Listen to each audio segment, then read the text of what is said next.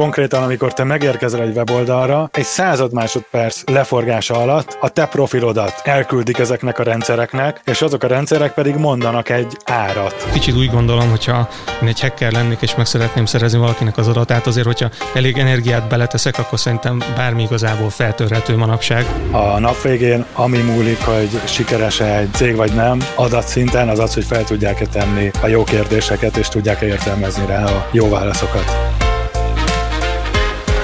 Ez itt a Refekt, egy podcast a jövőről, a legmodernebb technológia szemüvegén keresztül. Egy podcast a hatékonyságról és a fejlődésről, az ipar, a számítástechnika és úgy általában a mindennapi élet szinterein. Bemutatjuk a jövőnket aktívan formáló legizgalmasabb embereket, cégeket és technológiai újításokat. Tarts lépést a jövővel! Tekints be velünk a holnap színfalai mögé! Kezdődik a Refekt Podcast legújabb adása. A házigazda Juhász Pálint. Na hát a srácok mindent elmondtak a bevezető intro szövegben, úgyhogy le is húzhatjuk a rolót viszontlátásra. Nem, szerencsére a mesterséges intelligencia podcastet még nem tud csinálni, minden mást igen. És hogy mi köze ennek a rengeteg adathoz, a big datához, a data science-hez, az adatbiztonsághoz, az a mai epizódban kiderül, mert hogy nem csak a mindennapjaink része, és nem csak a jövőnk, hanem tényleg nagyon durván a jelenünk. Úgyhogy ezt próbáljuk összefoglalni. A mai epizódon is két rendkívül jó szakember, Nádai Bence a DM Lab részéről, illetve Tóth Zoltán a Datapau részéről, illetve a CEU oktatójaként van velünk, és segít eligazodni a nagy adathalmazban. Már is kezdődik a Reflect újabb epizódja. Kérlek, azt tegyük először rendbe, hogy ki mivel foglalkozik a Big data mert oké, okay, azt tudjuk, hogy van egy csomó adatunk, de ezt jól kell használni, vagy tudni kell, hogy mit nézünk benne. Ti mivel foglalkoztok konkrétan, és akkor kezdjük Zolival. Sziasztok! Én alapvetően egy Data Engineering Data Architecture consultancy cégnek dolgozom. Annak vagyok a technikai vezetője, ezt DataPower-nak hívják. Amivel mi foglalkozunk, és ezzel együtt, amivel én foglalkozom, az ennek az egész data science utazásnak, tehát amikor egy cégbe akarsz állni, abba, hogy jobban adatvezérelt legyen, vagy ki akarja képezni magát, azt a részét fedezi, hogy milyen képzések vannak big datában, tehát csinálunk képzéseket big datában, illetve nagyon sokat figyelünk magára az architektúrára. Tehát ahhoz, hogy adatot elemez, ki kell, hogy építs egy architektúrát, hogy hogyan gyűjtöd az adatot, hogyan tárolod, hogyan készíted elő elemzésre, és gyakorlatilag azzal foglalkozunk, hogy segítünk cégeknek ebben a journey-ben, hogy el tudjanak jutni oda, hogy aztán data science-et tudjanak alkalmazni. Ez akkor jól értelmezem, te már túl vagy azon, hogy megvásd a világot adatokban, és hogy fürkészd a különböző adatbázisokat, te már inkább csak a miért ennyire és a hogyan nyerre próbálod megtanítani az újabb nemzedékeket. Hát ez azért persze nincsen így, de hogy nagyon sokat tanítunk, ez biztos, és az is izgalmas, mert tehát ilyen nagyon sokan érdeklődnek ez iránt már az elmúlt 5-10 évben, és mi meg voltunk olyan szerencsések, meg én is voltam olyan szerencsés, nagyon hamar belekeveredtem ebbe, és ezért technológiai szinten legalábbis igen, nagyon sok embert tudunk tanítani, ami, ami nagyon jó, egyébként nagyon jó munka, és hát nyilván nagyon, nagyon jó a karma is, mert sokan képbe kerülnek olyan dolgokból, amit régóta szerettek volna tudni. Tudjuk ezt számszerűsíteni, hogy mondjuk Magyarországon mennyien kíváncsiak erre az üzletágra, vagy iparágra? Itt oktatások mhm, tekintetében? Mm-hmm, inkább oktatás szempontból, fiatalok szempontjából. Igazából én azt látom, a, a CEUN tanítok Big data és Cloud Computingot, még a, a DataPower mellett, és azért ott az látszik, hogy próbáljuk eléggé uh, kicsin tartani a csoportot, azért, hogy ugye egy nagyon jó legyen az interakció, meg az egész oktatási élmény, de hogy egyre többen egyre többen jelentkeznek minden egyes évben, és hát a saját oktatásainkon is, mi ezt jellemzően inkább Amerika-Nyugat-Európában csináljuk, de hogy azt látjuk, hogy csak amiket mondjuk mi képzünk, és nálunk van három-négy oktató, azért az egy ilyen mondjuk 4-500 ember egy évben. Szóval bőven. Van ekkora felvevő piac amúgy?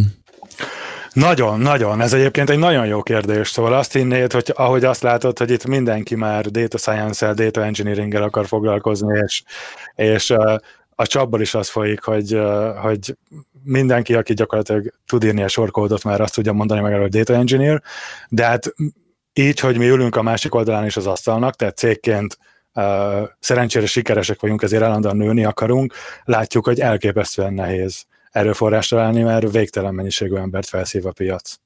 Ezzel szemben itt van a stúdióban mellettem egy nagyon tehetséges fiú, aki viszont váltott egy nagyot, mert hogy először közlekedésmérnök szeretett volna lenni, aztán beszippantotta a Big Data Így van. Először járműmérnöknek tanultam igazából, és utána váltottam infóra, és gyakorlatilag egy öt éve már data science illetve big data-val foglalkozok.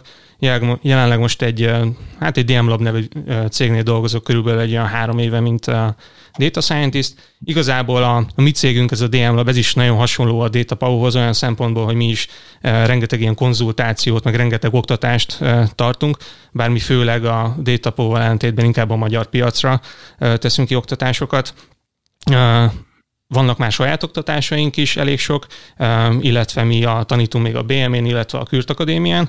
Jó magam is szoktam ott előadni, illetve emellett még próbálunk azért, tehát hogy nem csak így az oktatásokkal foglalkozni, hanem mivel mindannyian így a csapatban úgymond data scientistnek tartjuk magunkat, ezért próbálunk arra is figyelni, hogy igazából az időnknek a nagy százalékát azért ne az oktatások tegyék ki, hanem hogy igazából a tudásunk is úgymond így up maradjon így a piacon, ezért nagy hangsúlyt fektetünk arra is, hogy rendes valódi projekteket próbálunk meg, megvalósítani, és inkább hát ez a oktatásnak a kárára is megy, ugyanis próbálunk úgy azért nem tudom, az erőforrásokkal gazdálkodni, hogy elég idő jusson arra, hogy elég sok projektet is tudjunk megcsinálni, és hogy ne vigyék el az oktatások így a, az időnknek a nagy részét. Na de akkor menjünk bele egy kicsit jobban abba, hogy, hogy mit csináltok konkrétan. Tehát megérkezik egy hatalmas adatbázis mit lehet vele kezdeni, vagy hogy állunk neki? Oké, és tehát a, ugye az első lépés általában az, hogy meg kell érteni magát a, a business problémát, tehát fel kell deríteni igazából, hogy mi az a, a business use case, amit meg szeretnénk oldani. Ezt általában eh, ehhez az kell, hogy leülünk szépen a, az adott projektnek a vezetőivel az ügyfél oldalon, és átbeszéljük, hogy eh, mi az a problémakör, amit szeretnének megoldani.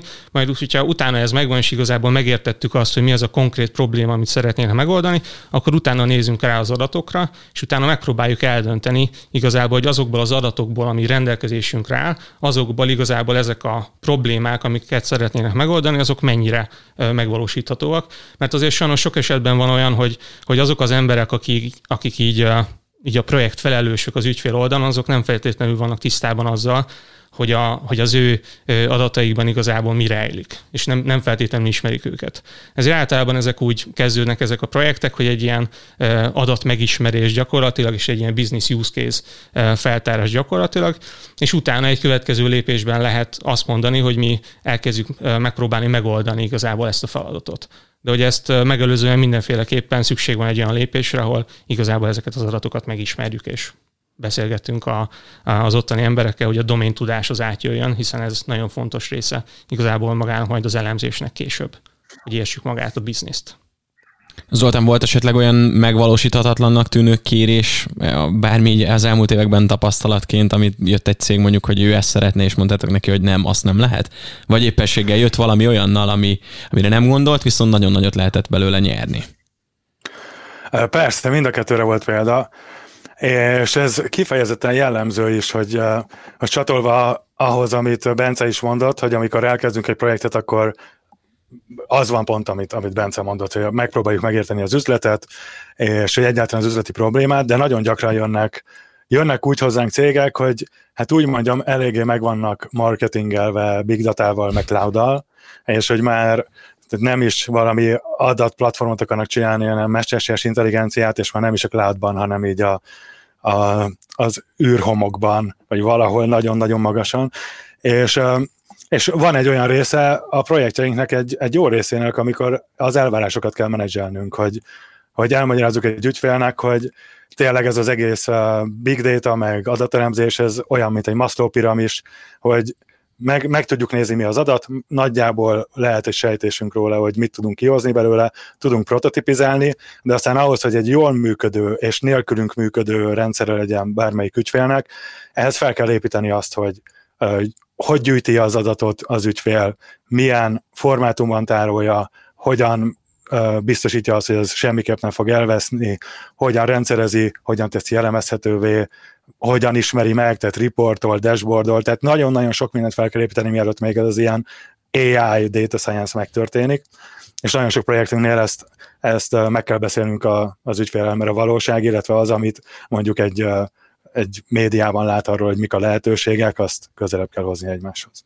Tudunk erre bármilyen gyakorlati példát mondani, hogy egy kicsit így lássunk bele, hogy mondjuk ide jött az a cég, aki mondjuk autót akart eladni, és mit vártál cserében? Igen, volt például egy olyan projektünk, ahol ez egy ipari projekt, ami, ahol predictive maintenance-et, uh, predictive maintenance-et szeretett volna az ügyfelünk.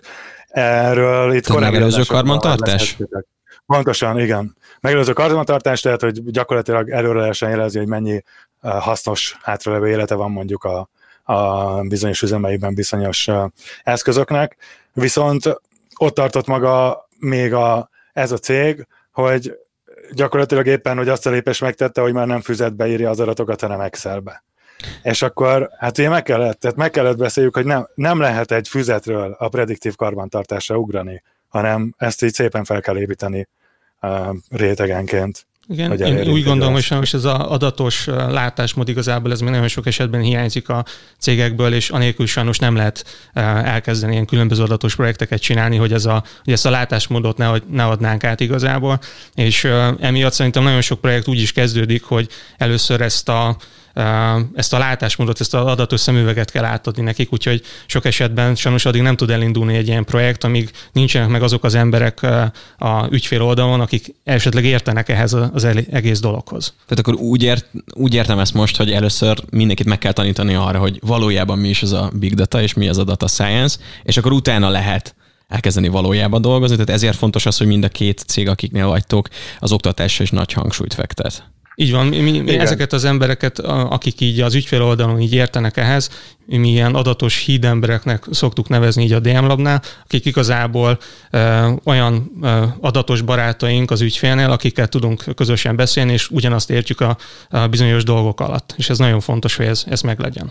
Kik azok a heavy userek mondjuk, akik vannak, akikre mondjuk lehet, hogy nem is gondolunk, tehát hogy kik azok, akik már aktívan használják akár Magyarországon is, melyik az az iparág? Magyarországra azt hiszem kevésbé tudom mondani. Általánosságban az biztos, hogy nektek is, és feltételezem a hallgatóknak is pont ugyanazok jutnak eszébe, akikről tudsz, hogy Google ő így mindent visz, aztán ott van a Facebook, ott van a Netflix, ott van az Amazon, tehát a hatalmas online cégek. Jellemzően az online cégek azért nagyon, nagyon előre vannak ebben. Igazából Magyarországon, amit mi látunk ügyfeleknél, energetikai cégek például elég jól állnak gyógyszerpiac, ott azért nagyon-nagyon fontos a szabályozás, ott nem lehet nagyon hibázni a gyógyszergyártásnál, tehát ők is, ők is nagyon erősen használják a, a big data technológiákat. Ha körbenézel, hogy kik azok, akikre így nem gondolnál, az ott nagyon izgalmas szereplők jönnek be. Például az egyik, az egyik leg, leghíresebb cég, akiről talán nem fejtetted, hogy mennyire big data, az a Starbucks. Azért tud a Starbucks Amerikában minden sarkon nyitni egy, kávézót, úgyhogy azok nem veszteségesek, mert előtte elemzik ott a, az utcai forgalmat, a demográfiai adatokat, minden egyebet, mielőtt, mielőtt döntenek egyet.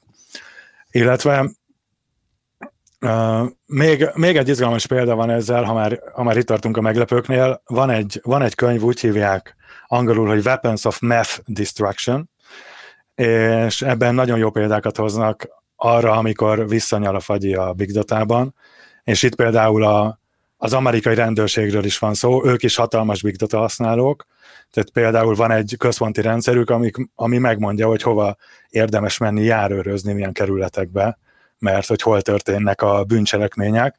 Ez a példa például nagyon rosszul sül el, mert hogy az ilyen piti bűncselekményeket, mint mondjuk a, az utcai alkoholfogyasztást is regisztrálja a rendszer, és egyre több járőr küld azokra a helyekre, ahol így nyilván még egyre többet fülelnek le, és hogy valahogy így felrobban egy-egy leszakadt terület ilyen tekintetben.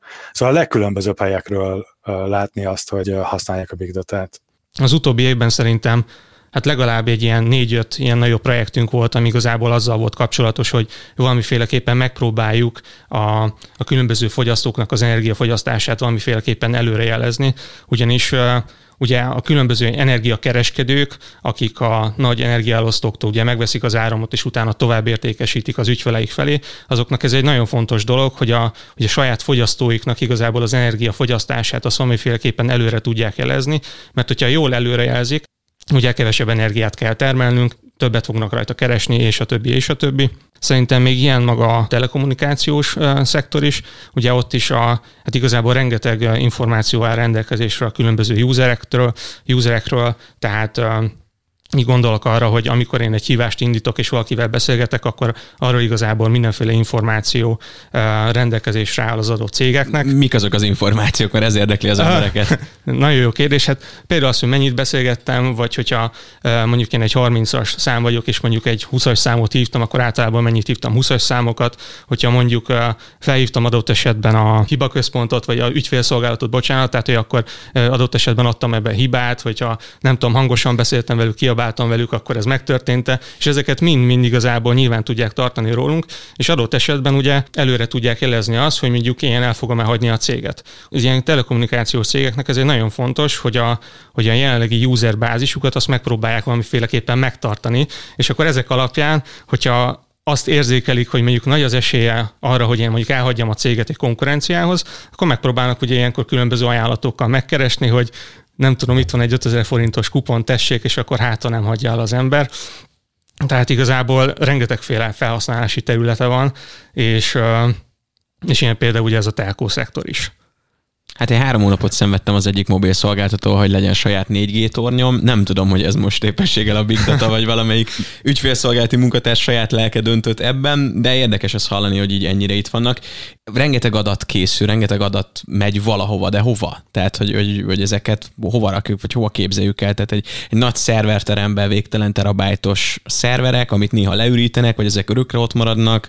Nem tudom, a Nevada is sivatag aljában van egy hatalmas szerverterem, amiről nem tudunk, de a világ összes adata hol megy, vagy ezeket hol lehet elképzelni? Hova fér el ez mind? Hát igazából ezt ugye ezt több helyen szokták tárolni, tehát a mi adatainkat se egy helyen tárolják, hanem igazából ilyen georedundant módon szokás őket tárolni, ami valahogy azt jelenti, hogy, hogy fizikailag nem csak egy szerverteremben található meg, hanem adott esetben több szerverteremben is, így a világon szétszórva, hogyha tegyük fel a bombázak Amerikát, akkor a, nem tudom, az adataink akkor se vesztenek el, hanem akkor is meglegyenek, úgyhogy, de alapvetően igen, ilyen nagy szervertermekbe szokás tárolni őket és ezeket csak egy idő után redukálják ennek a mondjuk a fájl méretét, mert gondolom én van egy csomó olyan adat, amire szükség van, van egy csomó adat, amire meg már nincs, vagy ezek ilyen kortalanul jó, hogyha megvan adatok?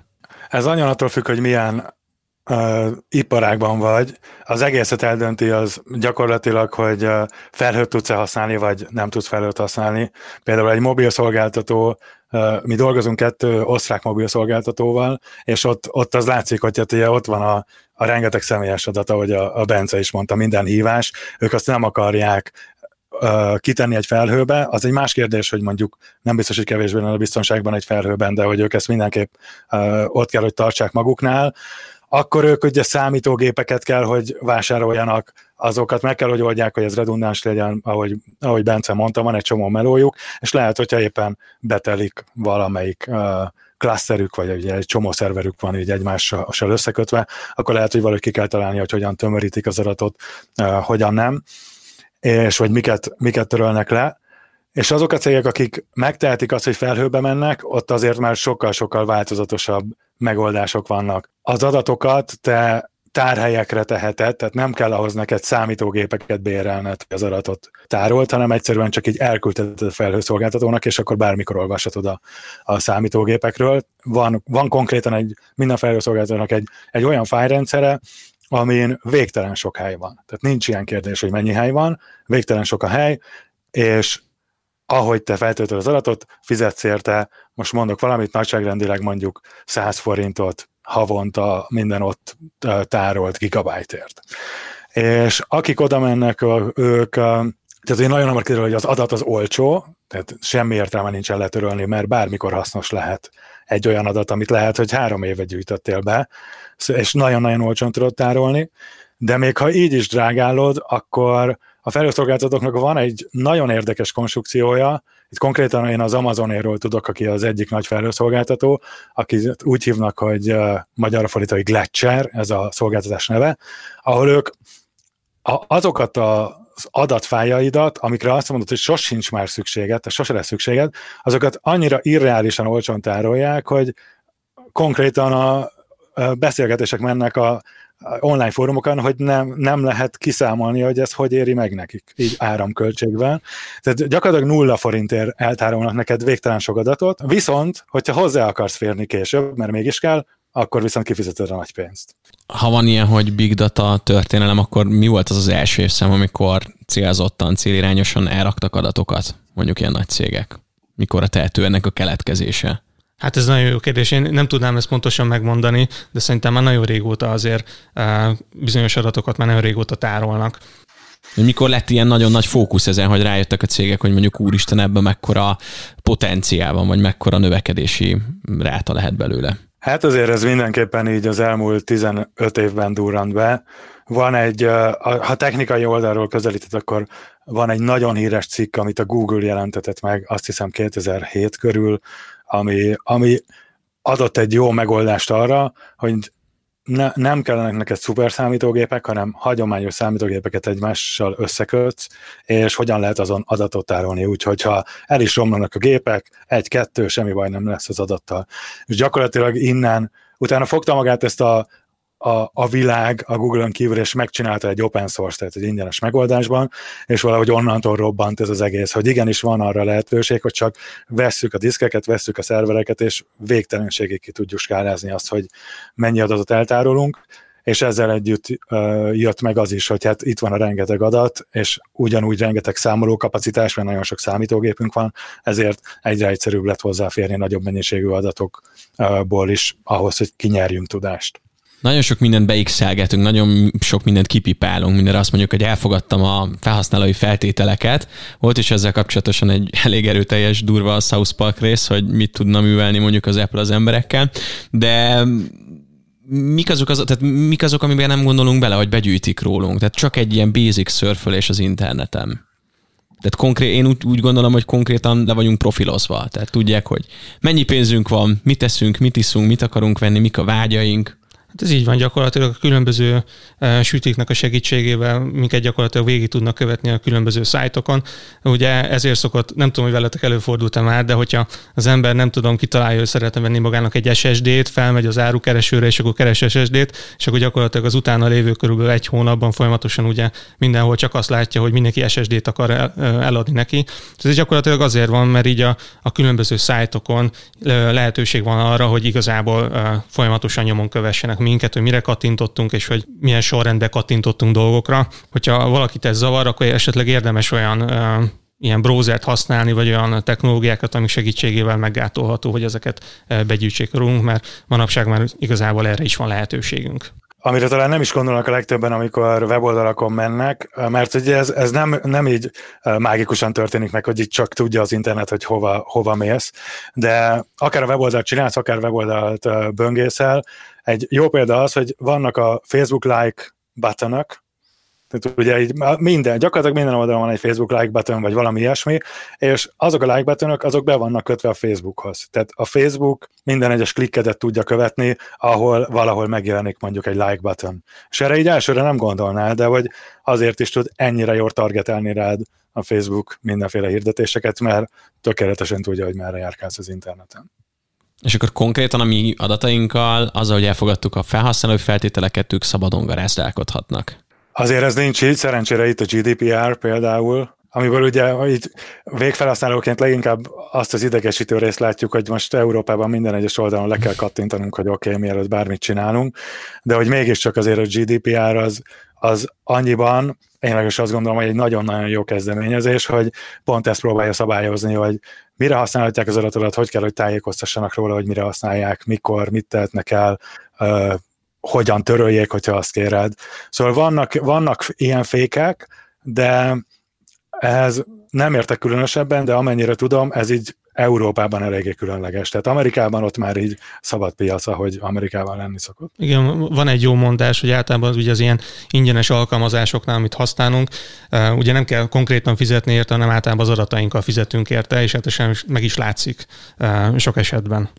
És ilyenkor én Juhász Bálintként vagyok ott abban az Excel táblában, vagy hatalmas adatbázisban, vagy mint 00389 FFB user, vagy hogy, hogy kell elképzelni? Tehát, hogy gondolja azt individualistán az ember, hogy minden róla szól, és tényleg minden szennyesét ki tudják teregetni, vagy én csak egy nem tudom, kerekítési hiba vagyok ebbe az adatsorba, hogyha a nagy egészét nézzük ennek a történetnek. Hát itt talán az a kérdés, hogy milyen szolgáltatónál vagy, hogyha hogyha például a Facebookot használod, meg a Facebook mindent, ami a Facebook körül van, a Facebook felvásárolta az Instagramot, meg a Whatsappot korábban, tehát ha ezeket használod, akkor biztos, hogy te US bárint leszel, egész pontosan. minden, minden tudnak rólad. Ugyanígy a Google-nél is, hát ha van egy Gmailed, és mellette például a Google Analytics, azt leginkább csak akkor is ismered ezt a technológiát, hogyha van egy weboldalad, az egy elképesztően jó eszköz arra, hogy elemezd, hogy weboldalokra kik jöttek, a sajátodra mit csináltak, de hát az az adat is megy a Google-höz. Tehát akkor, akkor ott is ott vagy US bálintként, és feltételezem, ha viszont egy ilyen broker cég vagy, aki, aki árulja a különböző adatokat arról, hogy mondjuk kinek érdemes milyen hirdetést küldeni, akkor simán lehet, hogy csak egy ID vagy, és mellé van rakva egy csomó érdeklődési köröd, és az alapján tudnak targetálni. Igen, hát én, én remélem, hogy csak egy ID-ként vagyunk jelen, de hát ez sajnos ezt, ezt nem tudhatjuk. Igen, és a privát böngészés akkor ezek szerint nem segít, és nem megoldás semmire. Viszont mi a helyzet azokkal, amikor cégeknek az adatairól beszélünk? Tehát, hogy ott is vannak gondolom olyan emberek, akik ezt meg akarják szerezni. Most mondhatok egy megoldás, hogy lehet ezt vásárolni, és eladják az adatainkat. Mi a helyzet a biztonsággal? Tehát a hackerek nem szerezhetik meg Juhász Bálint mindenféle WhatsApp különböző üzeneteit? Vagy hogyha mondjuk cég vagyok a saját olyan adataimat, amik nagyon-nagyon sokat érnek nekem, és nem szeretném, hogy más tudja. Hát szerintem ez nagyon jó kérdés. Nem tudom, én ezt kicsit úgy gondolom, hogyha én egy hacker lennék, és meg szeretném szerezni valakinek az adatát, azért, hogyha elég energiát beleteszek, akkor szerintem bármi igazából feltörhető manapság. Ugye időről időre azért látni olyanokat, hogy így nem tudom, nagy cégeknek az adatait feltörik, és ellopnak különböző usereknek a, a belépési a, a különböző adatait. Ilyen például ugye, hogy 2012-ben is azt hiszem, hogy akkor volt, amikor például a Dropbox-t eh, feltörték, és körülbelül egy ilyen 68 millió usernek a belépési eh, adatait sikerült megszerezniük, amit utána a Dark Webben elkezdtek árusítani bitcoinért. Eh, tehát ugye azt gondoljuk, hogy, hogy nem tudom, az ilyen nagyobb cégek azok így megvédenek minket, és hogy és hogy ott biztonságban van az adatunk, de azért a valóság az, hogy időről időre az előfordulnak ilyen támadások, és hát nem lehetünk teljesen biztosak sose abban, hogy nem szerzi meg valaki más az adatainkat.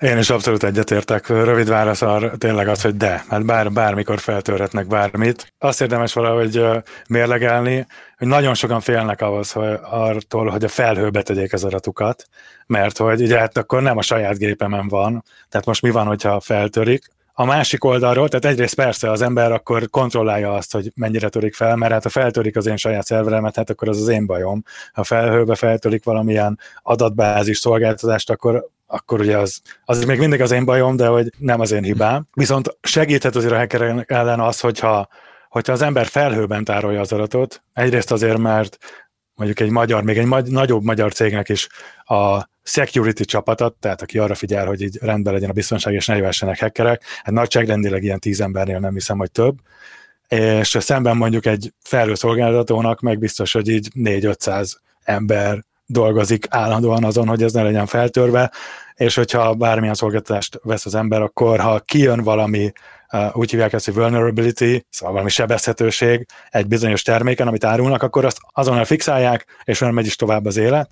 Még mondjuk egy saját szerveren, hogyha az ember nem nézi ezt abszolút közelről, akár egy ilyen WordPress websájton, tehát egy át, átlagos websájton, amit csinál magának az ember, ha nem figyel rá, hogy így mik jönnek ki, milyen sebezhetőségek, és nem frissít általán automatikusan, akkor simán lehet, hogy jön valaki, és hip-hop feltöri, mert egy hacker pedig olvassa a híreket nyilvánvalóan, hogy így hogyan lehet feltörni azokat a weboldalakat, vagy bármilyen szolgáltatást, ami, ami nem teljesen friss. Így van, szerintem ez Zoli nagyon jól mondja, tehát a felhőszolgáltatók azok alapvetően megpróbálnak így, megpróbálják tartani a trendet igazából ugye a különböző biztonsági fejlesztésekkel és különböző technológiákkal. De úgy gondolom azért, hogy alapvetően mi, akik mondjuk fejlesztők vagyunk, is ilyen adatos megoldásokat hozunk létre ezeknek a felhőszolgáltatóknak a segítségével. A mi felelősségünk is, hogy mondjuk a, a különböző szolgáltatásokból olyan szolgáltatásokat válasszunk ki, amik kellene biztonságosak. Tehát nyilván a felhőszolgáltatók adnak számunkra egy opciót, hogy mi ezt használhassuk, de mi, akik fejlesztők vagyunk, nekünk azt használni is tudni kell, hogy, hogy ezek a vulnerability ezek ne legyenek ott. Tehát akkor mondhatjuk azt a KKV-k irányába, hogy nyugodtan bízanak a felhőben, aki meg nem, az meg cseréljen gyakran jelszót? Jó. De hát, hogyha nagyon össze akarod foglalni, az így jó lesz. Nem muszáj lesz valahogy. Na, beszéltetek arról, hogy ugye, tanuló algoritmusok, mesterséges intelligencia, ez is benne van a data science-ben, illetve itt a big data témakörében. Hogy kapcsolódik ehhez? Tehát, hogy nyomokban mesterséges intelligenciát tartalmaz, ez mire mondhatjuk el, mibe segíti a ti munkátokat ez?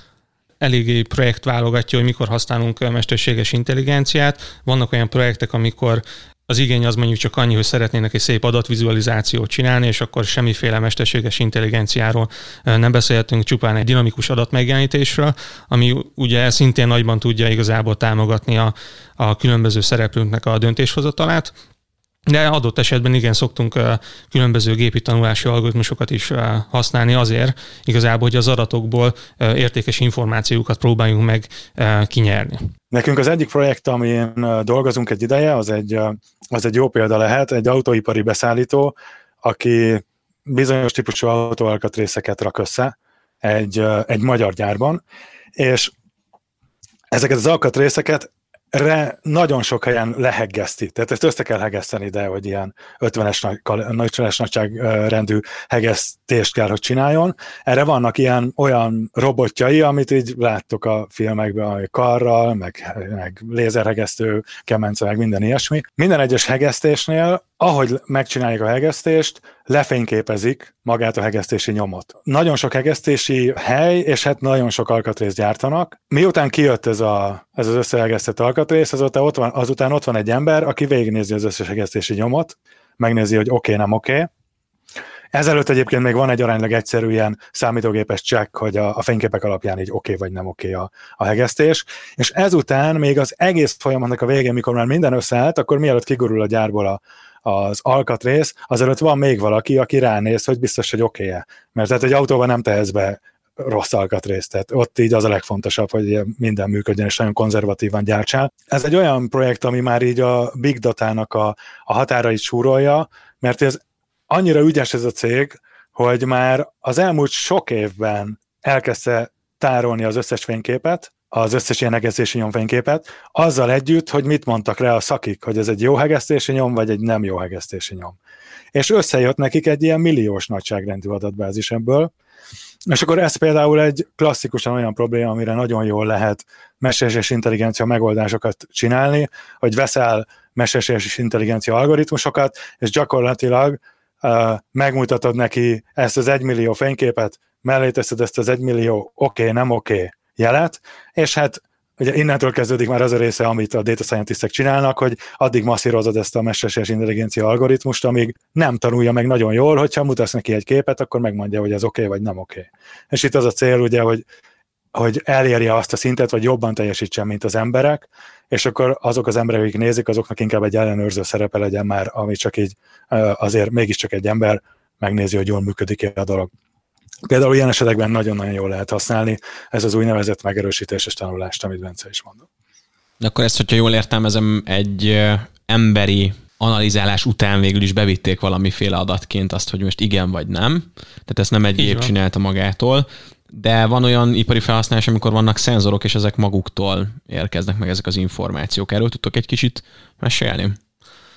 Persze, tehát nagyon sok esetben ugye vannak különböző gyárak, ahol nem tudom, alkatrészeket gyártanak, tegyük csavarokat mondjuk, vagy bármi mást igazából, és ugye ezek a gépek már hát majdnem mind fel vannak szerve igazából olyan okos szenzorokkal, amik az adott gépnek a különböző paramétereit az igazából real-time egy adatbázisban folyamatosan küldik. És ezeknek a segítségével rengeteg és rengeteg különböző elemzési feladatokat lehet megvalósítani. Ilyen például ugye az egyik az a predictive maintenance, amiről már kicsit ugye korábban beszéltünk. Tehát, hogyha én folyamatosan látom azt, hogy egy adott gépemnek hogyan mozog, mennyire melegszik, mi a fordulatszáma, és a többi, és a többi, ezeket folyamatosan monitorozom, akkor ezeknek a segítségével az ilyen különböző meghibásodásokat, azokat például erőre lehet jelezni, és ezeket ki lehet szűrni. És mondjuk adott esetben ugye az hát főleg ilyen nagyobb gépeknél az elég nagy probléma szokott lenni, hogyha mondjuk egy gép lehal, és mondjuk ki kell hívni a szervizcsapatot, akik ugye oda mennek, és megpróbálják ezt a gépet megjavítani adott esetben, akkor mondjuk ez a szervizcsapat ez nem biztos, hogy rögtön holnap ki fog tudni majd jönni a mi gyárunkba, hogy megjavítsa ezt a gépet. És ugye ebben az esetben például elég nagy ilyen termelés kiesések is keletkezhetnek, ami ugye hát a cégnek nyilván nem egy jó dolog, És ugye ezekkel a e, ilyen gépi tanulási algoritmusokkal megtámogatott rendszerek, ezek tudnak segíteni abban, hogy az ilyen eseményeket például előrejelezzék. És például ez egy e, nagyon jó ilyen use case arra, hogy ezeket hogyan lehet felhasználni, ezeket a szenzoradatokat. Ezeknek a modelleknek a segítségével igazából azt a kérdést is feltehetjük a modellünk számára, hogy mit gondol a modell, mitől fog tönkre menni az adott gép mondjuk. És hogyha így megfordítjuk ezt a kérdést, és mi kérdezünk a modelltől, hogy mit gondol, hogy miért megy tönkre valami, akkor igazából meg fogja mondjuk a modell mondani számunkra, hogy hát azért megy tönkre ez a gép, mert a fordulat száma az nem tudom, egy meghatározott érték felett van. És ennek segítségével igazából be tudjuk állítani azokat a ilyen üzemeltetési paramétereket, amiknek a segítségével ezeknek a gépeknek a, a hasznos üzemidejét azt igazából meg lehet hosszabbítani és ezáltal mondjuk elkerülve azt, hogy mondjuk idő előtt tönkre menjenek, és szervizelni kelljen őket. Pár éve volt egy ilyen projektünk, amikor egy olajipari céggel együtt működtünk. Az volt a feladat, hogy volt egy bazi nagy olajpumpájuk, amiben összesen szóval nem tudom, mit csináltak, de az lényeg, hogy belement az olaj, valamit csinált az olajjal, és a végén kijött a megfelelő olaj, amit ők szerettek volna. Ez a gép ez időről időre elromlott. Nem romlott egy gyakran, tehát mondjuk évente egyszer-kétszer, de hogyha ez elromlott, akkor az hihetetlen nagy termelés kiesést eredményezett számukra, és itt igazából az volt a feladatunk, hogy egyrésztről megpróbáljuk ezeket az eseményeket eredményeket előrejelezni, másrésztről pedig az operátoroknak, akik ott vannak és a nap 24 órájában üzemeltetik ezt a gépet, olyan inputokat adjunk, hogy hogyan lenne érdemes ezt a gépet működtetni annak érdekében, hogy ne egy évig működjön, hanem két évig mondjuk adott esetben. Zoltán, esetleg egy ilyet, amikor sok adat bejön, és valami hasznos dolog kijön a másik oldalon? Én megint csak visszalépnék egyet, mert hogy ez e, például pont, amit Bence mondta, ez a prediktív karbantartás, ez így a szent grája ezeknek a, tehát a, a gyártásos résznek. Egyébként egy nagyon nehéz téma, mert egy AI rendszer akkor tud nagyon jól tanulni, hogyha sok mindent lát. Mondjuk veszek egy önvezető autót, akkor tudja felismerni az önvezető autó, hogy balesetveszélyes helyzet van, ha nagyon sok balesetveszélyes helyzetet látott, és valaki lenyomta a gombot, hogy figyelj, ez balesetveszélyes volt.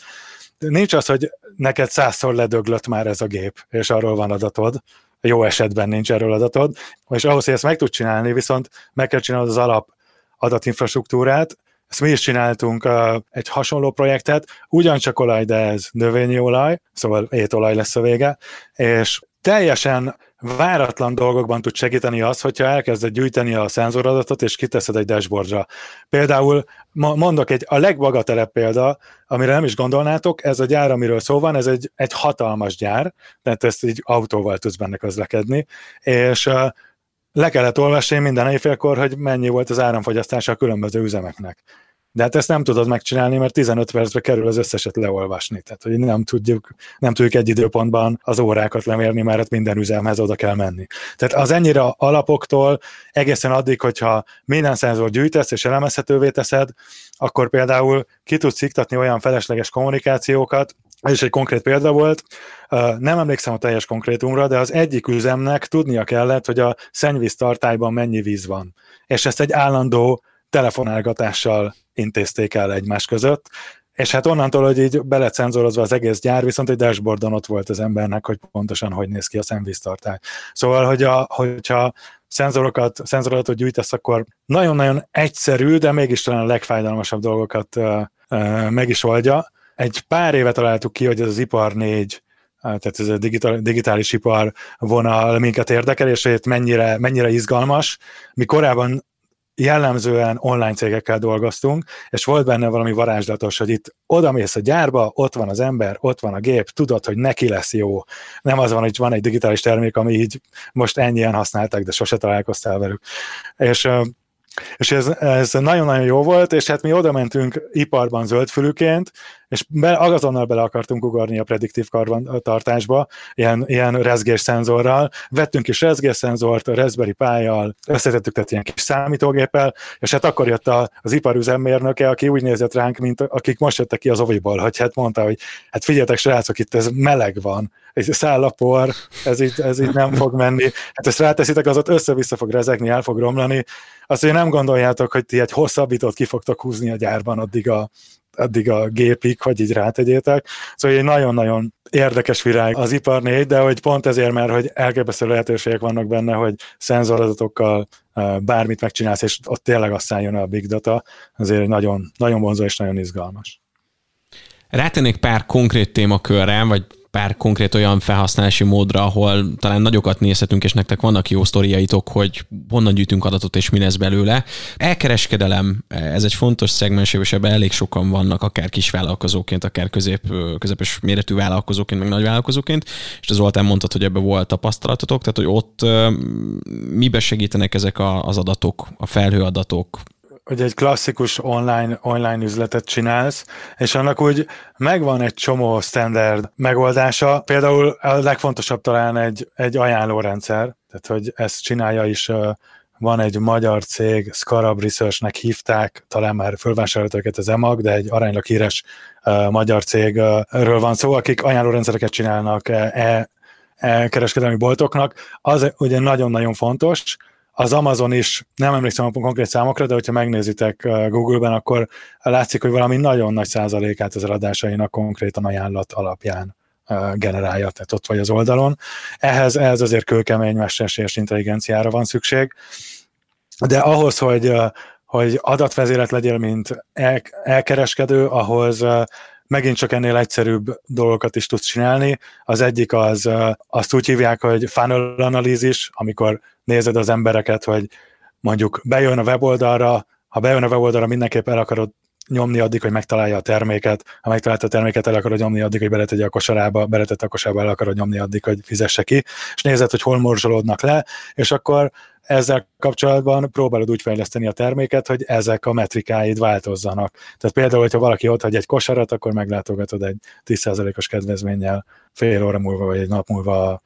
Ami még egy izgalmas dolog, mert mindenkit érinthet, és néha nem vagyunk tudatában, ez az AB testing nevű módszer, ami pedig azt csinálja, hogy, hogy azt csinálod te, mint cég, hogy kitalálsz egy változtatást az oldaladon, mondok, mondok egy példát, mondjuk egy elkereskedő vagy, és meg akarod változtatni magát a, az oldaladnak a, a kezdő oldalát, hogy mondjuk több termék legyen, vagy kevesebb termék, de szerinted relevánsabb egy ajánlórendszer szerint.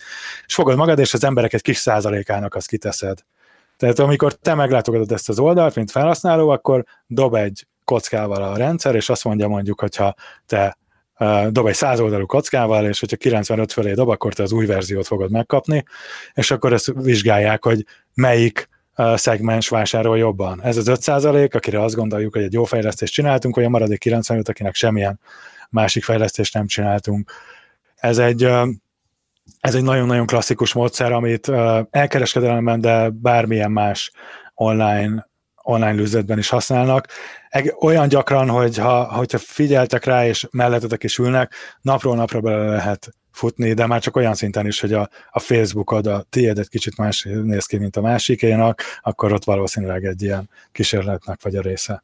Azt mondom, régen a DM Labban talán még volt egy ilyen projekt, ahol valami hasonlót csináltak, hogy az volt a cél, hogy így mit csináljunk, tehát mit tegyünk annak érdekében, hogy az ember biztos, hogy eljusson odáig, hogy rányom a, a szélgombra. És végül azt hiszem az egy nagyon erős dolog volt, hogyha csak annyit csinált a webshop, hogy hogy miután már hozzátod a kosárhoz az egyes elemeket, és mondjuk tegyük fel, arra kattintottál, hogy kilépsz a kosárból, akkor abban a pillanatban, hogy te rányomtál arra, hogy X, és kilépsz, akkor felajánlott neked egy 10%-os kupont mondjuk.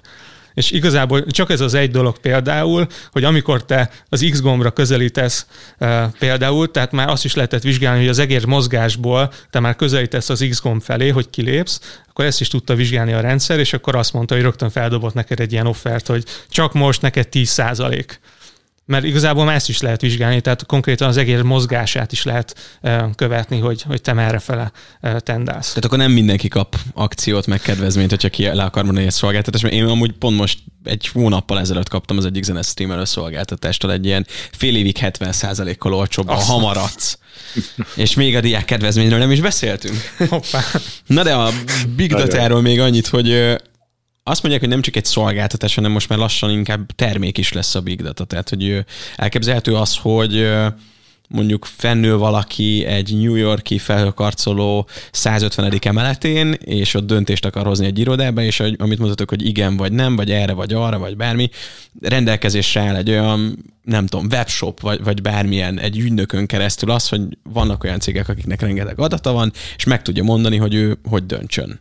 Ez elképzelhető, vagy ez még egy ilyen science fiction és hát, disztopia? gyakorlatilag szerintem ez már most is van, tehát hogyha abba belegondolunk, hogyha én most el akartam ide jönni ugye hozzátok ilyen helyszínre, és csak beütöttem a Google-be, Google Maps-be, hogy merre akarok jönni, és már megmondta nekem alapból, hát ez is egyfajta mesterséges intelligencia, ami rögtön ugye én mint egy terméket használom gyakorlatilag, úgyhogy szerintem ez már abszolút jelen van így igazából a, a mai világban. Nyilván uh, lehet még ilyen custom, nem tudom, uh, ilyen big data megoldásokat is gyártani különböző uh, cégeknek, különböző use case-ekre, de hogy azt, mond, azt gondolom, hogy ez a uh, nem tudom, szimpla emberek számára ez már egy elérhető technológia, és ez már a életünknek a része, vagy ugyanúgy, mint ez a, nem tudom, az Apple-nek a Siri, meg a, a Google-nek a, nem is tudom, hogy hívják az asszisztensét, tehát ezek Hey Google! igen, igen. Annyi biztos, hogy ahol most tartunk, és azért egyelőre, akik nem túl optimisták, azt mondják, hogy egy darabig itt is fogunk tartani, hogy egyre könnyebb válaszokat kapni, de nagyon jól definiált kérdéseket kell feltennünk egy nagyon jól definiált világban. Klasszikusan egy GPS ilyen. Ide akarok elmenni, és pontosan ismerem a játékszabályokat, hogy, hogy, hogy hogy ugye milyen, milyen utak merre lehet menni. Ezekben elképesztően jól működnek már a mesterséges intelligencia megoldások, viszont amikor valami olyat akarsz, ami kicsit ennél homályosabb, még a Prezinél küldtünk, küldtünk ki rengeteg kérdőívet, hogy hogy tetszik a, a termék, mennyire szereted a PowerPointot, mennyire szereted az Apple Keynote-ot, és akkor fogtuk magunkat, és ezt az összes választ odaadtuk egy ilyen mesterséges intelligencia algoritmusnak, és azt mondtuk, hogy na akkor mondd meg, hogy így mi van, teljesen nyilvánvaló dolgokat kezdett el mondani. Akik jobban szeretik a Predit, mint a PowerPointok, pontot, azok jobban szeretik a President a kínótot. És hát egy nagyon lehangoló volt, de hogy nagyon sokan ugye azt hiszik, hogy ez lesz a mesterséges intelligencia, hogy, hogy így odaadod neki, amit van, és ő majd mond valami okosat, de hogyha ez bármikor megpróbálod, akkor csak ilyen nyilvánvaló dolgokat fog kihozni, mert a, neked eszedbe se jut már az, de egy gépnek az az, amit a legegyszerűbben megtalál egy ilyen adathalmazban. Lesz olyan bármi, amiben nem lesz big data a következő években? Van olyan szektor, vagy iparág, vagy, vagy az életünket körülölelő dolog, amiben nem tud beszállni? Hát én, én azt Na, gondolom igazából, hogy va, ahol van adat, és rendelkezésünkre áll, nem tudom, több nyilványi historikus adat, ott ezeket lehet használni. Az más kérdés, hogy használni is fogják-e. Igen, úgy tűnik, hogy szép lassan úgy meghódít mindent. Most, hogy ezt kérdezted, eszembe jutott, mi az, ami ilyen nagyon-nagyon offline tevékenység, mondjuk kertészkedés, meditáció, de hogy már a meditációnál is használsz egy appot, én nagyon régóta használok egy meditációs appot, ami már addig fajult az elmúlt 5-6 évben, hogy most már uh, fel van háborodva, hogyha nem vagyok online, amikor bekapcsolja. És akkor a kertészkedéssel is persze már egy csomó szenzor, meg mindent vele tudsz tenni, hogyha, hogyha nagyon-nagyon komolyan gondolod. És szóval nem akarnak eladni, nem tudom, jogamatracot, meg ilyeneket az a de, de, de egyébként pont ez történt. Az elején egy ilyen nagyon jó timer volt, kifizettem érte a 10 dollárt, és most már ilyen subscription modell, modellel különböző fizetős tréningeket kínál, és izgalmas, hogy oda jut egy meditation app, hogy egy ponton már nem hagy nyugton. Szép átmozgat. Lehet esetleg így számosítani ezeket az adatokat, mert azt mondtátok így az elején, hogy nagyon olcsó elrakni ezeket az adatokat, meg hogy miért ne tartanánk meg. Tehát mondjuk egy embernek a vásárlási vagy, vagy A-ból B pontba eljutási adatai, azok mennyit érnek? Centek, dollárok? Mert ezt most úgy érzed, hogy tárolni, vagy hogyha eladod valakinek? Nem, mint eladni, tehát hogyha értékesítik az adatainkat. Tehát, hogy mi mennyit érünk ezen a piacon? Sajnos ezt én egyáltalán nem tudom értékesek vagyunk, vagy tényleg ugyanúgy? Na, az biztos, hogy nagyon értékesek vagyunk. Tehát az online marketingről, meg hát így az egész edtechről, tehát az, az online hirdetésről sokat nem tudok, de azt tudom, hogy ott például konkrétan, amikor te megérkezel egy weboldalra, vannak azok a cégek, akik hirdetni akarnak bizonyos termékeket, és egy század másodperc leforgása alatt a te profilodat elküldik ezeknek a rendszereknek, és azok a rendszerek pedig mondanak egy árat, hogy ők mennyit hajlandóak fizetni, hogy az ő hirdetésük jelenjen meg, és akkor a legmagasabb versenyzőnek a hirdetése megy ki. Tehát ez nagyon, ez nagyon változó, ha már csak azt nézed, amit egy dolog, amit, amit mi csináltunk még hogy hirdetünk Google-ben, és ott is az van, hogyha elkezdesz kompetitív lenni, tehát egy olyan dologra akarsz hirdetni, amire sokan hirdetnek, és egy kicsi szegmensre, mondok egy példát, például azt szeretnénk, hogy technológiai cégeknek a középvezetőit találjuk meg, mert hogy őket érdekelheti az, amit mi csinálunk. Az már egy elég jó profil, ugye, tehát hogy ezt már a Google egy elég sokat ad nekünk azzal, hogy azt mondja, hogy ha jön valaki a Google-be, akkor én tudom, hogy ő az meg hogy mi érdekli, és egy csomó ember akarja megtalálni, egy csomó cég akarja megtalálni ezeket az embereket. Simán elmehet egy átkattintás, tehát amikor lekattintják a hirdetésedet, azért fizetsz a Google-nél általában, nem megjelenésért, elmehet ilyen 60-100 forintig, csak az, hogy valaki kattint egyet a Google-on. Ezeket az aprókat, hogyha összerakod, akkor, akkor elképesztően drágák tudunk lenni, meg hát ha már csak arra gondolsz, hogy a nap végén ez az ár, amiből mondjuk a Google egy ekkora világhatalommá tudta kinőni magát, ez pont az az érték, amennyit te, mint digitális profil érsz nekik, mert ez alapján tudnak aztán hirdetni. Magyarországon azért vannak már ilyen, ilyen carsharing szolgáltatások, ugye azt hiszem először a Gringo indult el, aztán a Limo, most meg talán ez a ShareNow is van, és ugye amikor először nem tudom, elindult például a, a Gringo, akkor ugye még igazából Magyarországon nem volt ilyen, ilyen carsharing szolgáltatás, viszont ugye azáltal, hogy ezt az emberek elkezdték használni, ugye rengeteg adat generálódott, igazából kialakultak ilyen szokások, nem tudom, az emberek általában hova szoktak menni, hol szokták letenni az autót, milyen utakat szoktak használni, és a többi. Tehát rengeteg és rengeteg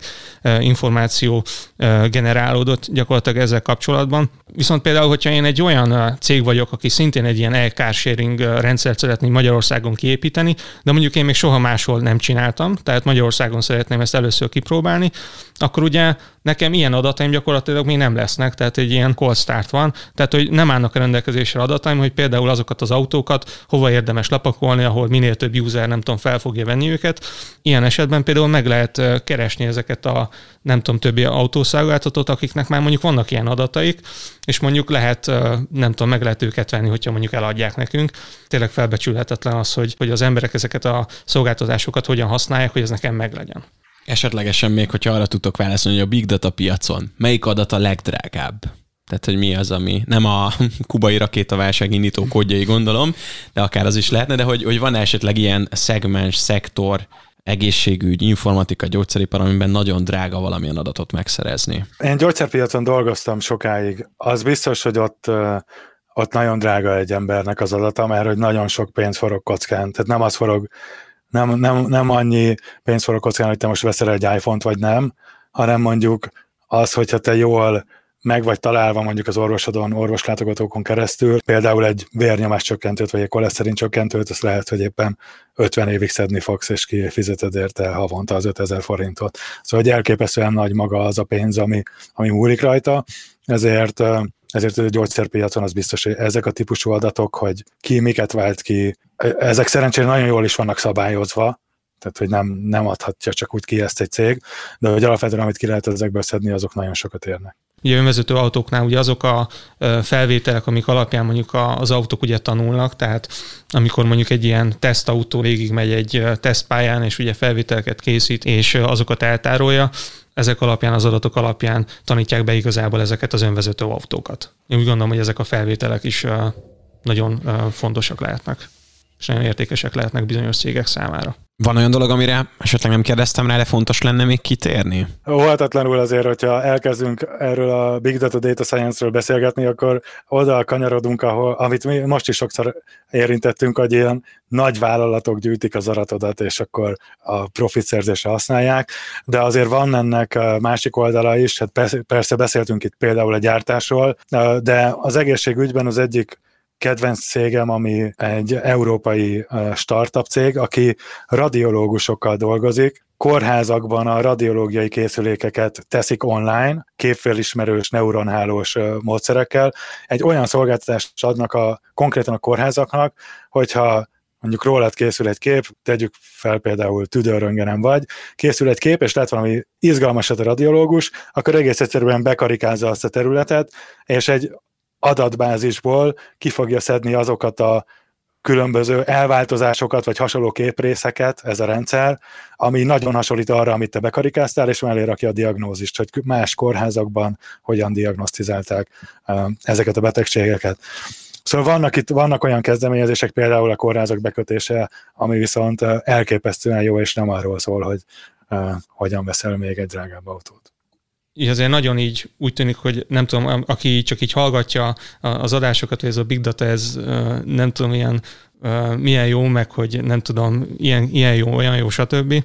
Ez tényleg jó, de még én úgy gondolom, hogy azért viszonylag kevés helyen használják, és hogy a, a nagyvállalatok még, tehát hogy még ez a digitalizációs folyamat azért ez még nagyban zajlik, és nagyon sok helyen sajnos még nem értek meg arra, hogy így igazából big datát használjanak. Úgyhogy Hát nálunk így a DM Labnál ez a misszió, hogy így mindenhova gyakorlatilag eljutassuk így magát a, a data science-et, és hogy egyrészt ugye tanítsuk az embereket, másrésztről pedig ugye minél több projektet csináljunk, és hogy minél több helyre eljutassuk magát a, a, a data science-et. És még ehhez kapcsolódóan én is még annyit mondanék, amit itt hangsúlyozunk is mindig az a tapauban, hogy a technológia nem fogja megoldani egy üzleti problémáját egy üzletnek.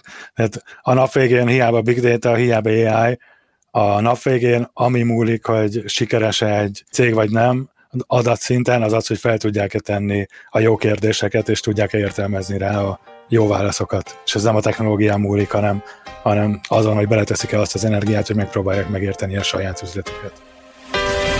Ez volt a Refekt, Juhász Bálintal. További tartalmakért, epizódokért keres bennünket a Spotify-on, az Apple Podcast-ben és a további podcast platformokon.